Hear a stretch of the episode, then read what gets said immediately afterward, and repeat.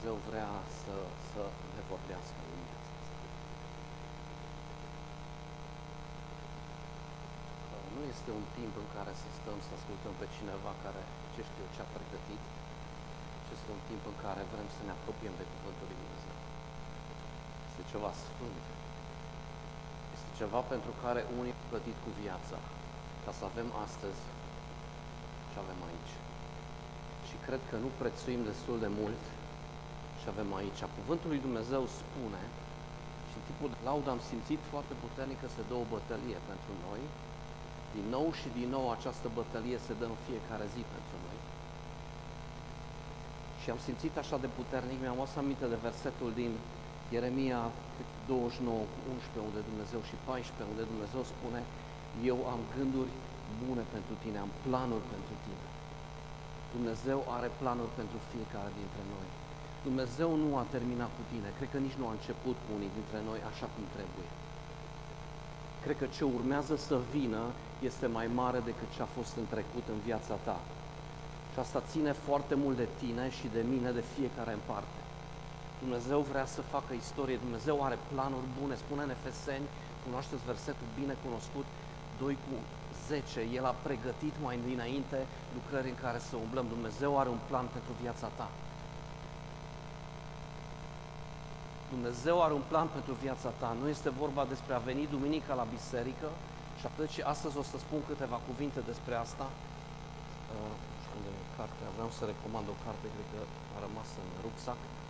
O să ajungem și la asta, dar Dumnezeu are un plan pentru viața noastră. Dumnezeu vrea ca fiecare dintre noi să ne asumăm uh, chemarea pe care ne-a dat-o fiecăruia în parte în această dimineață. Simt atât de puternic că Dumnezeu vrea să facă ceva. Și mi-am să aminte și de pasajul acela din Apocalipsa, capitolul 2, unde se dă o, uh, o bătălie pentru biserica respectivă, unde spune cuvântul lui Dumnezeu, dați voi să găsesc, astea nu sunt pe notițe,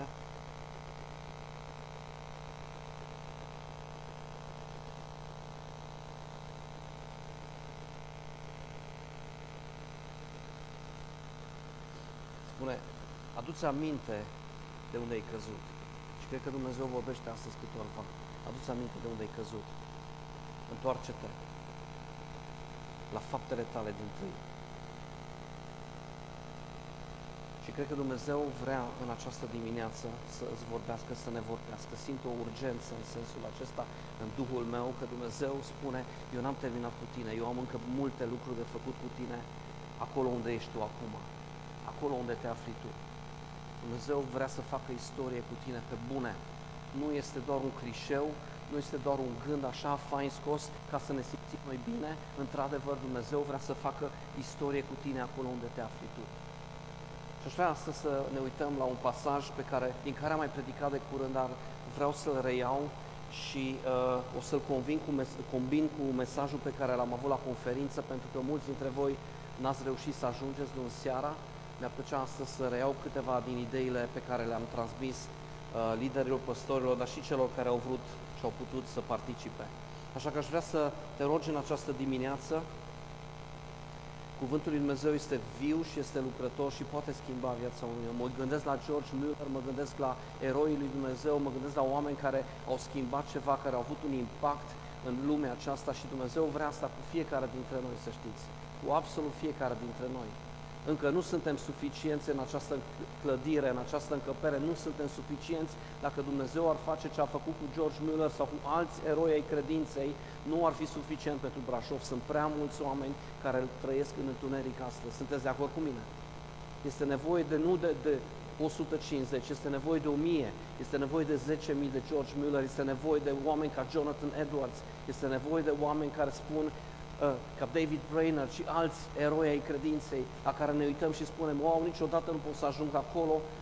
Ei au început într-o zi, cu un pas mic în credință și nu este niciodată prea devreme și nu este niciodată prea târziu, nu ești prea tânăr și nu ești nici prea bătrân ca Dumnezeu să facă istorie cu viața ta.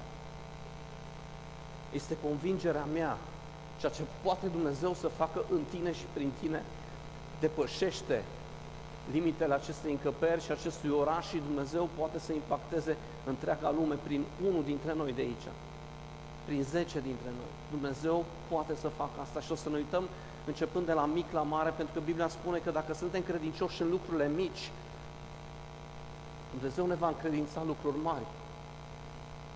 Și trebuie să fim constant credincioși în lucrurile mici pe care Dumnezeu le poate face prin tine. Și te gândești, da, dar ce impact are chestia asta mică? Ce impact are să mă duc la ce a zis Adi, să spun câtorva în Lidl că există o biserică care, care îi pasă de oameni și te gândești, wow, și s-ar putea unul singur să vină și să zică, wow, există Dumnezeu și acel unul singur să schimbe națiunea noastră. Wow, nici nu, nici nu cred că ne dăm seama ce poate să facă Dumnezeu prin fiecare dintre noi. Există speranță pentru România. Indiferent cât de jos te afli în viața ta, indiferent te gândești, nu știu ce s-a întâmplat, lucrurile n-au mers așa cum am vrut eu, cum am plănuit eu. Lucrurile au luat, au luat o turnură diferită și totuși Dumnezeu te poate folosi spre gloria Lui. Aș vrea să deschidem împreună în Luca, capitolul 10, și să citim din pilda Samariteanului.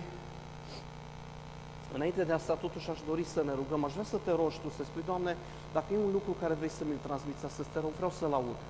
Amin? Aș vrea să, să, să ne luăm un timp scurt și spune lui Dumnezeu, Doamne, cuvintele tale sunt cuvintele vieții și eu astăzi vreau să aud ceva de la tine care să schimbe radical viața. Haideți să facem asta împreună.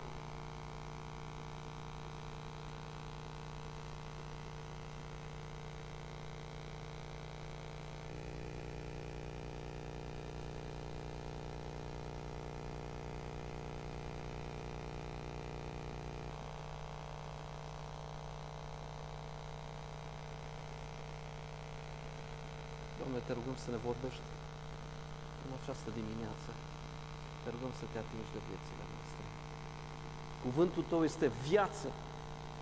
Și vreau să proclam viață în această sală. Numele Lui Isus Hristos este viața Lui Isus Hristos.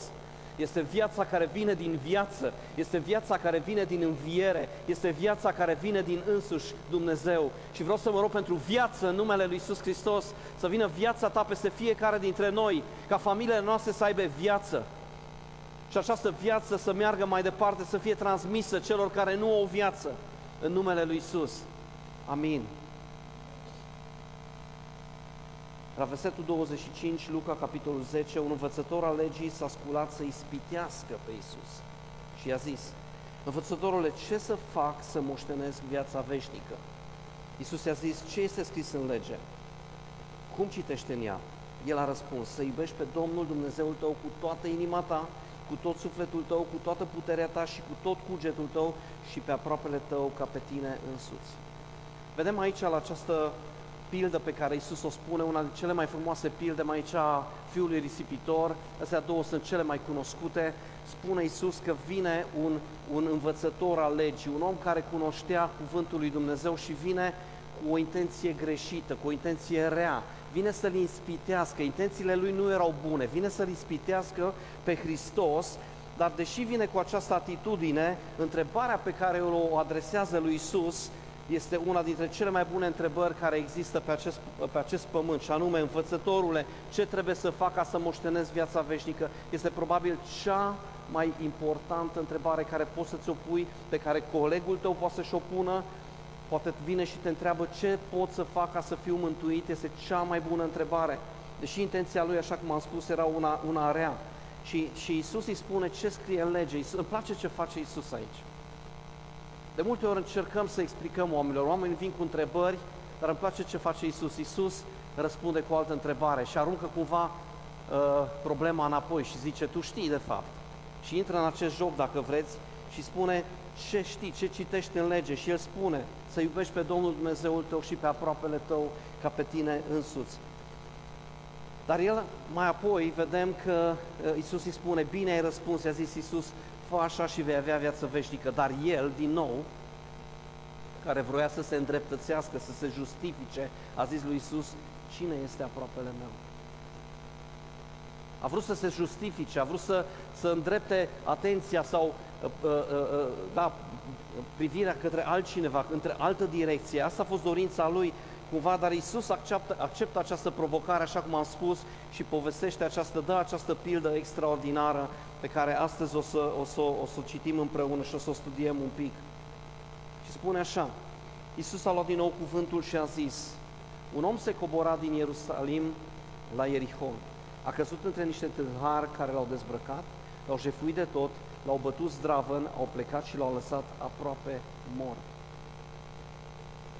M-am uitat pe, pe Wikipedia, pe uh, poze și sunt câteva uh, um, poze pe care le-am pregătit pentru voi, le găsiți uh, pe internet. M-am uitat un pic să văd drumul acesta dintre Ierusalim, de la Ierusalim până la Ierihon, cum arăta el și m-am, m-am dus pe internet și am, am încercat să găsesc câteva poze ca să-mi imaginez cum era acel drum. Sunt trei poze, dacă nu mă înșel, poți să le pui pe toate trei. Um, pentru că acest drum al Ierihonului era numit drumul sângelui. Era cunoscut ca un drum în care, pe care puteai să ai probleme dacă te deplasai acolo. Uitați-vă cum sunt acele văi, drumul sângelui, pentru că foarte mulți oameni au fost, fuseseră deja tâlhăriți pe acest drum, foarte mulți oameni fuseseră furați și omorâți pe acest drum. Acest drum de la Ierusalim până la Ierihon, m-am uitat pe Maps, pe hărți de aproximativ 40 de kilometri din mijlocul Ierusalimului, din centrul Ierusalimului până în centrul Ierihonului, 40 de kilometri. Probabil că e mai scurt dacă pleci de la periferii, însă este un drum destul de lung. Este un drum destul de lung și este un drum foarte periculos. Și Isus spune această uh, uh, pildă și folosește un loc fizic ca oamenii să se poată identifica, ca oamenii să poată să înțeleagă despre ce este vorba acolo. Și spune că un om a plecat pe acest drum și trebuia să facă această călătorie și a căzut sub mâna tâlharilor care l-au jefuit, l-au bătut zdravăn și au plecat de acolo și l-au lăsat aproape mort. Acest drum era un drum foarte, foarte periculos și toată lumea știe acest lucru. Nu plecai de unul singur la acest drum, probabil plecai însoțit sau mergeai cu un grup ca să fii sigur că vei ajunge la un moment dat în Ierihon sau invers, probabil, da? Și vedem în, în versetul 31, din întâmplare se cobora pe același drum un preot și când a văzut omul acesta, a trecut înainte pe alături. Cu alte cuvinte, l-a ocolit pe acest om care fusese tâlhărit. Cine erau preoții în acea perioadă a vremii? În vremea lui Isus, ei erau sub ocupație uh, romană, știți cu toții, și uh, preoții erau aceia care conduceau politic Israelul. Ei tăiau și spânzurau, ei aveau uh, șeptrul în mână, ei erau cei care se uitau de sus în jos la ceilalți, erau destul de conservatori, uh, judecau pe alții, dar ei erau cei tari acei, ai acelei vremi, mă scuzați, cei care făceau legea în acea perioadă.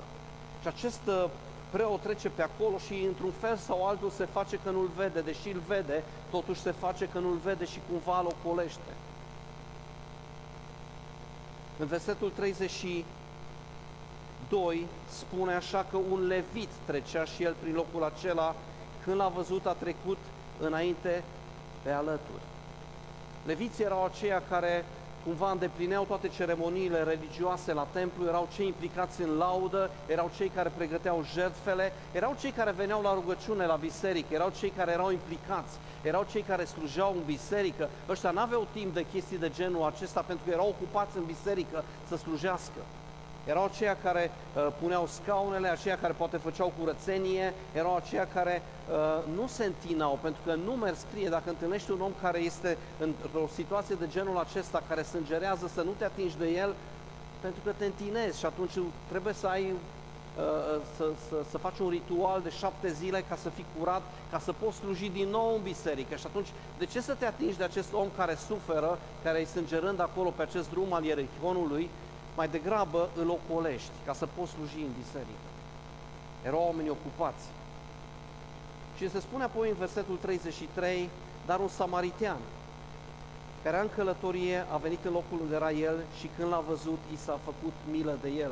S-a apropiat, i-a legat rănile, i-a turnat peste ele un de lemn și vin, apoi l-a, l-a pus pe dobitocul lui, l-a dus la un han, han și a îngrijit de el. I se spune despre acest samaritean Samaritenii erau disprețuiți, erau oamenii care erau cei mai disprețuiți de, de evrei și cu toții știți asta, sau majoritatea dintre voi știți acest lucru. Ei se încurcaseră cu asirienii, asirienii cu 700 de ani înainte veniseră, invadaseră cele 10 um, triburi din nord ale Israelului, i-au cucerit, pe mulți dintre ei au deportat în Asiria, în nord, și apoi uh, unii dintre ei au rămas în, în, în, în, acea, în acel loc și au fost cumva colonizați, dacă vrei. Exact ce s-a întâmplat cu Dacia. Dacia a fost uh, un teritoriu frumos și este un teritoriu frumos, da? Uh, dar au venit romanii, l-au cucerit și au rămas aici și s-au amestecat cumva cu dacii și a rezultat un popor atât de frumos care, în care trăim noi astăzi, românii. Asta s-a întâmplat aici cu samaritenii. Samaritenii fuseseră invadați, fuseseră cuceri, uh, uh, cele 10 popoare, uh, 10 triburi, mă scuzați, fuseseră uh, cucerite, fuseseră invadate și cumva cei care stăpâneau peste ei s-au amestecat cu evrei și rezultatul au fost samaritenii. Și samaritenii erau disprețuiți pentru că ei se încurcaseră cu neamurile. Un lucru foarte urât, un lucru care nu era sfânt deloc din perspectiva lor. Și din punctul acesta de vedere erau foarte disprețuiți, da? Poate cum sunt unele etnii disprețuite în România sau în alte locuri, poate oamenii de culoare sau nu știu care, dar ceva, ceva foarte rău. Era un cuvânt de înjurătură. Dacă vrei să înjur, înjur pe cineva, trebuie să-i spui, băi, samariteanule. Nu fi samaritean, da? Ceva de genul ăsta era, era, era statutul lui și se spune că a venit în versetul 33 și îmi place primul lucru. Uitați-vă în versetul 33. Primul punct, dacă vreți. Dar un samaritian care era în călătorie a venit în locul unde era el și când l-a văzut, când l-a văzut, asta este primul meu punct, când l-a văzut, de multe ori nu vedem, de multe ori nu vrem să vedem ce se întâmplă în jurul nostru. Refuzăm să facem acest lucru nu știu, poate suntem preocupați de viața noastră, poate suntem foarte comozi, nu știu care sunt motivațiile noastre, dar poți să te uiți la un lucru și să nu-l vezi. Preotul s-a uitat la el și l-a ocolit, levitul a făcut același lucru. Și se spune despre acest disprețuit, despre samaritean, primul lucru care ni se spune despre este că l-a văzut. De multe ori suntem preocupați de viața noastră, de cariera noastră, de familia noastră, de lucrurile care țin de, de cei al nostru și nu vedem în jur. Suntem orbi, pentru că ne preocupăm doar de ale noastre și în Filipeni se spune să nu ne uităm doar la ale noastre, ci să ne uităm și la folosul celuilalt, să ținem cont și de folosul celuilalt. Și versetul 33, ăsta este versetul cheie. Nu numai că l-a văzut, dar spune că i s-a făcut milă de el.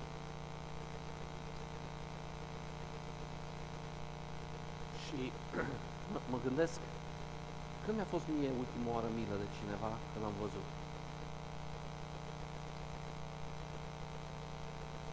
Am această milă în, în, în mine?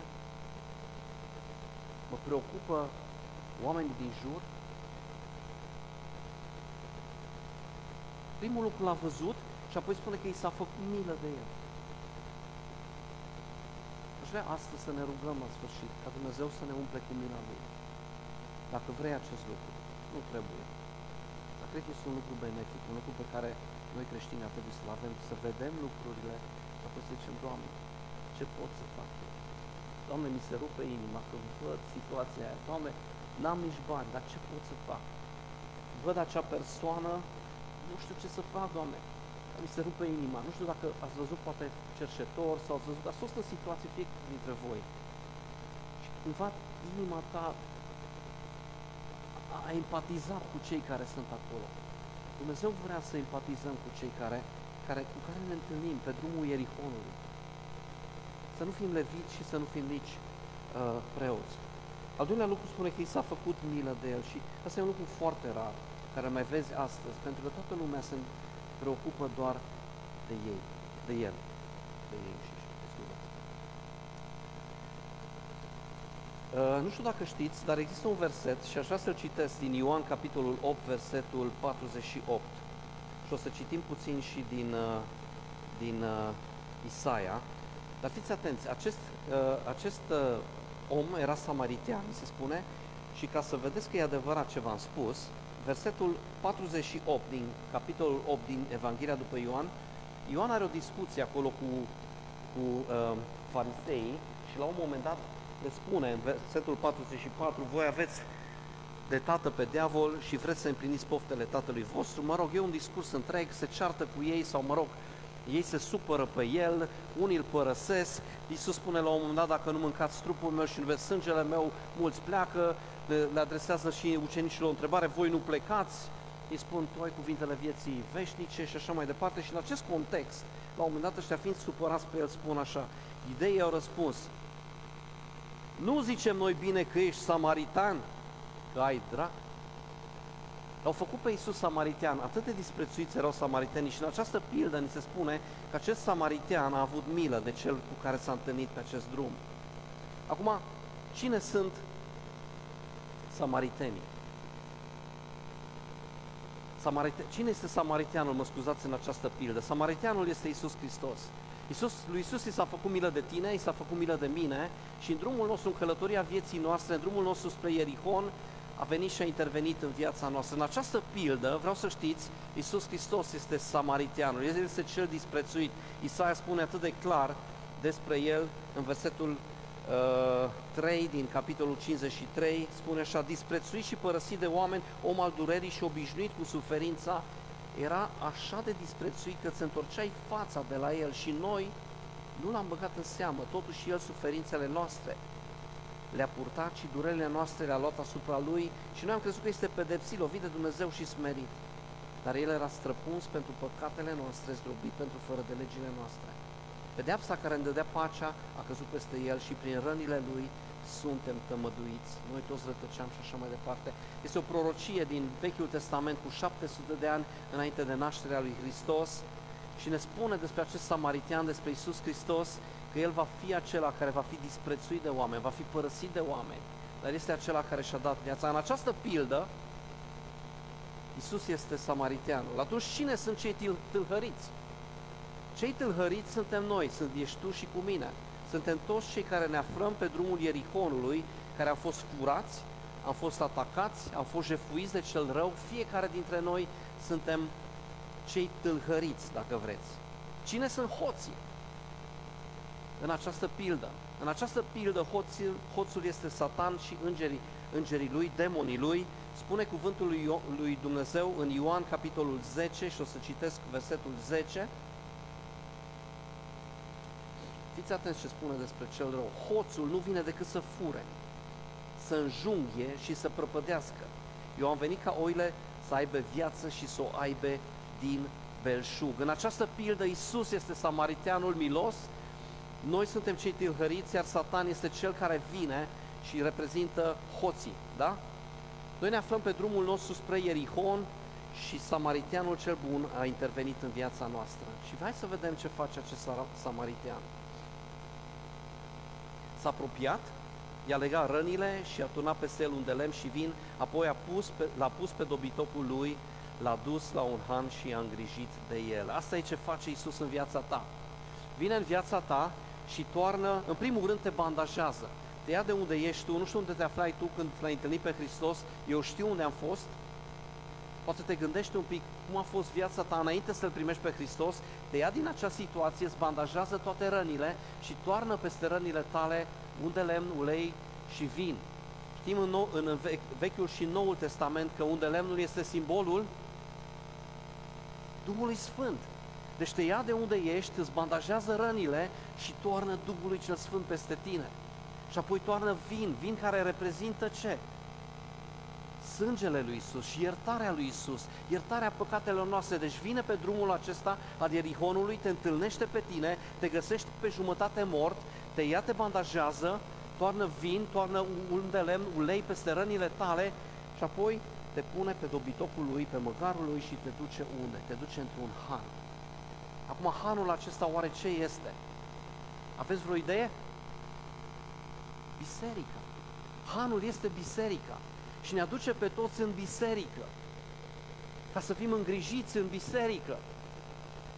Și sunt mulți care trebuie să vină în biserică, care sunt încă plini de răni, care sunt încă pe jumătate morți și ne aduce în biserică să facem ce? Să ne îngrijim de alții care încă nu s-au întâlnit cu El, care încă au rănile deschise. Și mai mult decât atât, dacă vă uitați, după ce îl duce în Han, A doua zi, când a pornit la drum, a scos 2 lei, așa scrie în traducerea mea, i-a dat hangiului și a zis, ai de grijă de el și orice vei mai cheltui îți voi da înapoi la întoarcerea mea. Este interesant ce se întâmplă. Îi dă hangiului ce? Îi dă niște bani. Dumnezeu ne-a dat daruri, Dumnezeu ne-a dat tot de ce avem nevoie ca să putem să ne îngrijim de cei bolnavi, ca să putem să ne îngrijim de cei care vin în biserică. Până când? Până când mă voi întoarce eu. Pentru că într-o zi se va întoarce și dacă nu ți-a dat destul, îți va da în acea zi. Te va răsplăti pentru tot ce vei face și așa facem noi istorie. Așa facem noi istorie și sunt convins că Dumnezeu încă va face istorie cu mulți dintre noi. Și biserica spune, vreau să facă Dumnezeu istorie cu mine și aș vrea să facă Dumnezeu istorie cu tine. Și tu te gândești, dar cine sunt eu? În situația mea nu am nicio șansă, o să ne uităm imediat cum vrea și poate Dumnezeu să ne folosească pe fiecare dintre noi. Hai să vedeți ce daruri dă Dumnezeu. Doar citim un pasaj din Romani, capitolul 12, darurile le găsiți și în 1 Corinteni, tot 12, de ușor de reținut. Roman, capitolul 12, o să citesc de la versetul 4, că după cum într-un trup avem mai multe mădulare și mădularele n-au toate aceeași slujbă, tot așa și noi, biserica, care suntem mulți, alcătuim un singur trup în Hristos, dar fiecare în parte suntem mădulare unii altora. Deoarece avem diferit, avem felurite daruri după harul care ne-a fost dat, cine are darul prorociei să-l întrebuințeze după măsura credinței lui. Amin.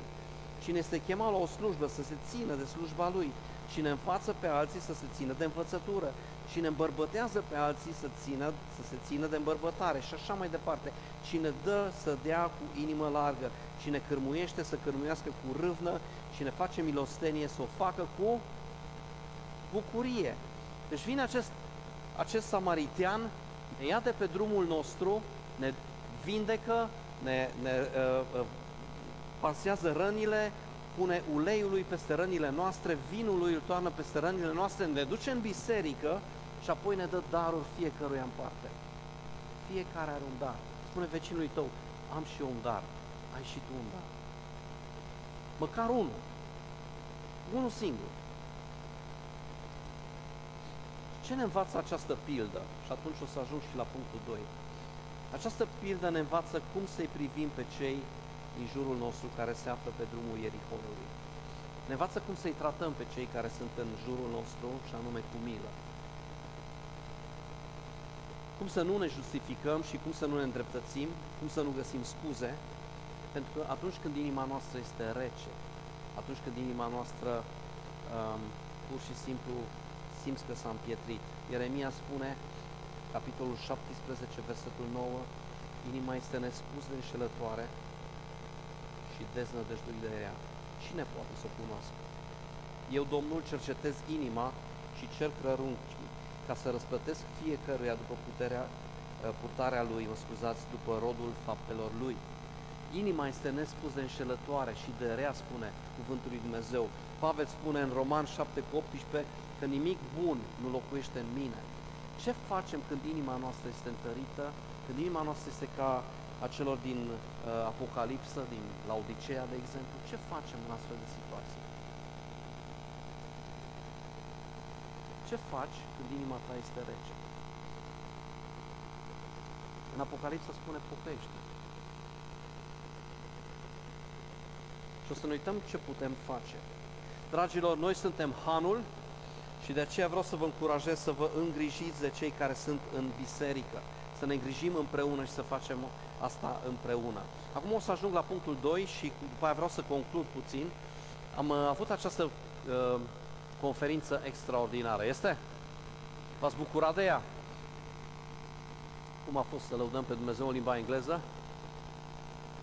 Mai greu, dar am făcut-o. Ok, am avut această conferință și am avut un mesaj în prima seară, în seara de deschidere și cred că este un mesaj pe care uh, vreau să-l transmit mai departe și cred că este important pentru noi ca biserică. Aș vrea să vorbesc despre timp. Preotul poate nu și-a făcut timp, n-a avut timp, nici levitul nu și-a luat timp. Timpul este foarte important și este resursa noastră cea mai importantă. Este? Cea mai de preț. Sau? Ok? Bun. Aș vrea să vorbesc despre timp. Pentru că fiecare dintre noi ne petrecem foarte, foarte mult timp la locul de muncă, dar se pot găsi aplicații și pentru pensionari și pentru cei care nu lucrați, sunteți acasă, casnic, casnice. Timpul este foarte important și pentru că noi ne petrecem foarte, foarte mult timp la locul de muncă, probabil îți petreci mai mult timp la locul de muncă decât în familie. Te-ai gândit la chestia asta? 8 ore poate dormi, e bine să dormi, să fii sănătos și să fii odihnit, să nu dormi uh, duminica în scaunul uh, bisericii, e bine că ați dormit 8 ore, 8 ore este jobul pe care îl avem majoritatea dintre noi, poate până în 10 ore, da?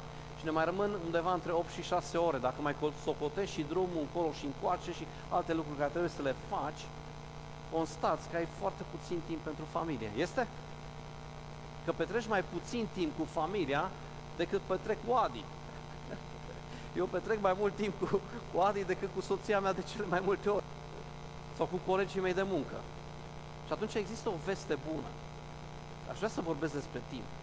În fiecare vineri, dacă ești în trafic și pornești radioul în mașina ta, este un cuvânt care se folosește cel mai des. Vinerea. Care este acel cuvânt la radio? Weekend. Weekend, așa este. Toată lumea se bucură de de ce? Aoleu, am muncit o săptămână întreagă, se rup de oboseală, dar vine weekendul, să vezi acum. Și așa este într-un fel, avem nevoie de odihnă și este bine acest lucru, dar unii au un weekend mai scurt, unii lucrează de luni până sâmbătă. Pentru ei weekendul înseamnă doar duminica. Mai țineți minte și pe vremea lui Ceaușescu? Da? Weekendul era o singură zi. Unii dintre noi avem o singură zi la dispoziție și ne bucurăm de această zi Aș vrea să vorbesc despre muncă și o să vă dau niște exemple pe care le-am dat și uh, la conferință. Sunt dintr-o carte foarte faină, vă pot arăta dacă sunteți curioși la sfârșit. Nate Belkstrom se numește tipul și el spune așa. Grecii, Aristotel, spuneau că timpul liber este scopul vieții. Woo! Weekend!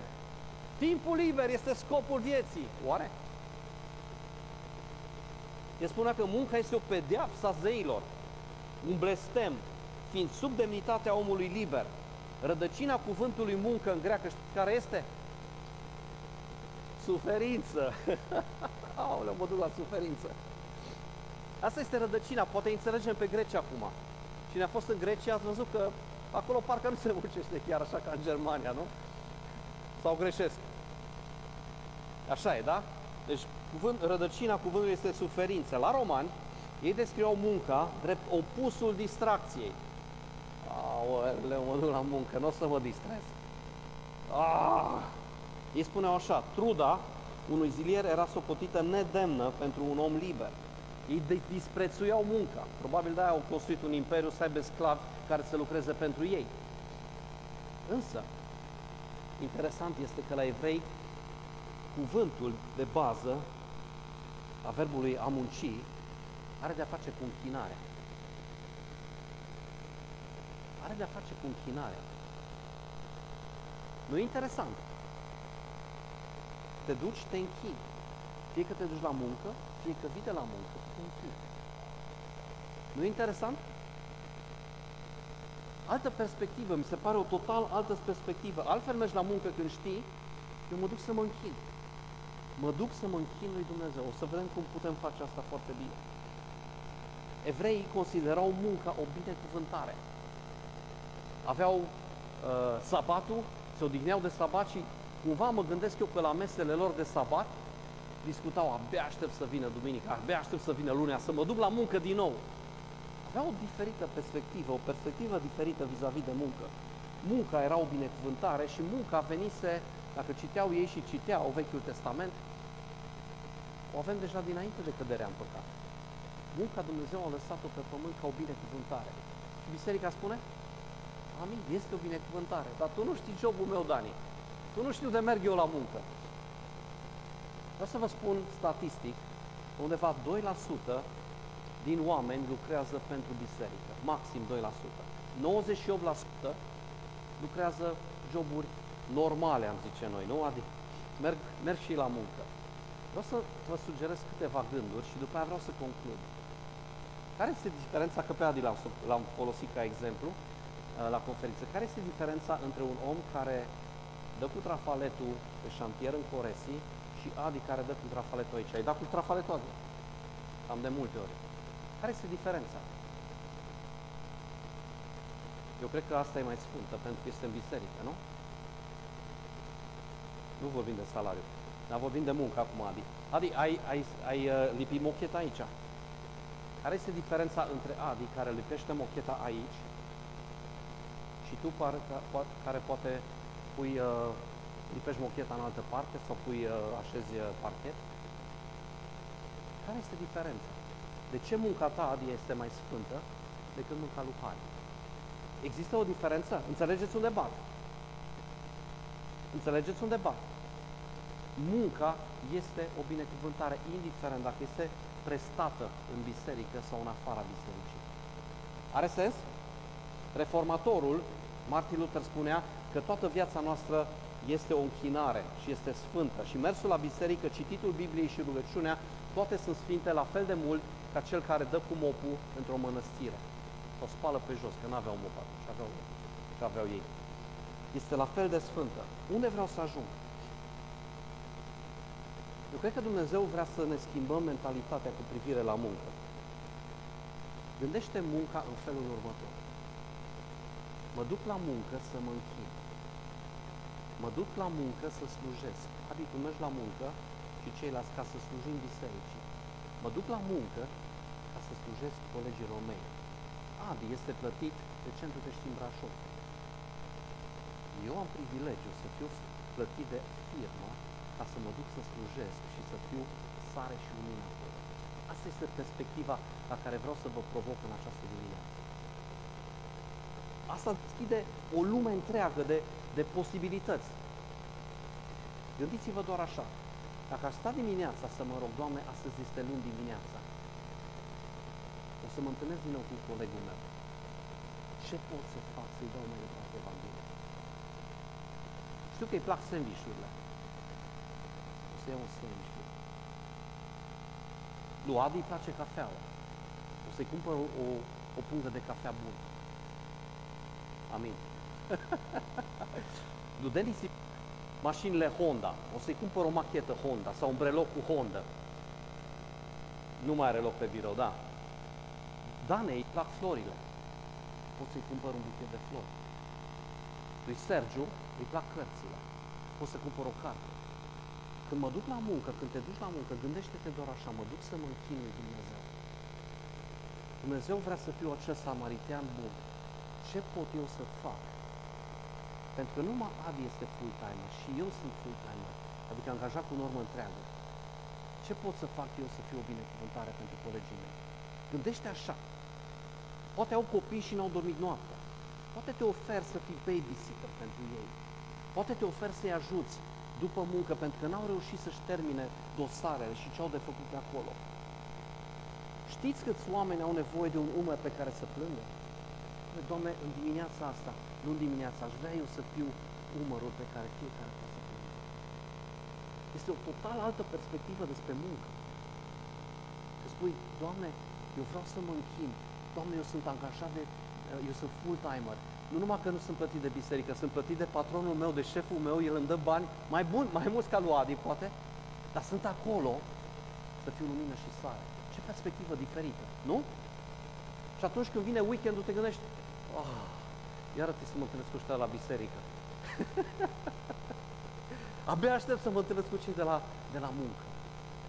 Abia aștept să fiu o binecuvântare. Abia aștept. Dacă noi am învățat chestia asta, cred că dacă ar avea loc o, o schimbare de, man, de mentalitate, o paradigmă în mintea noastră, să știm, eu sunt angajat cu normă întreagă și mă plătește patronul meu să fiu evanghelist în, în, în, în, la locul meu de muncă, să fiu lumină și sare la locul meu de muncă. Doamne, vreau să mă rog săptămâna asta să știu ce pot să fac bine ca să strălucești Tu, ca ei să te vadă pe tine. Toată perspectiva noastră despre muncă s-ar schimba. Este? Adi, este. Este? Deci fii atent, te duci la muncă știind că ești plătit de patronul tău să fii evanghelist acolo. Mă, niciodată nu mă gândit la asta. Eu nu mă duc să prestez doar niște servicii acolo, ci mă duc să fiu lumină și sare.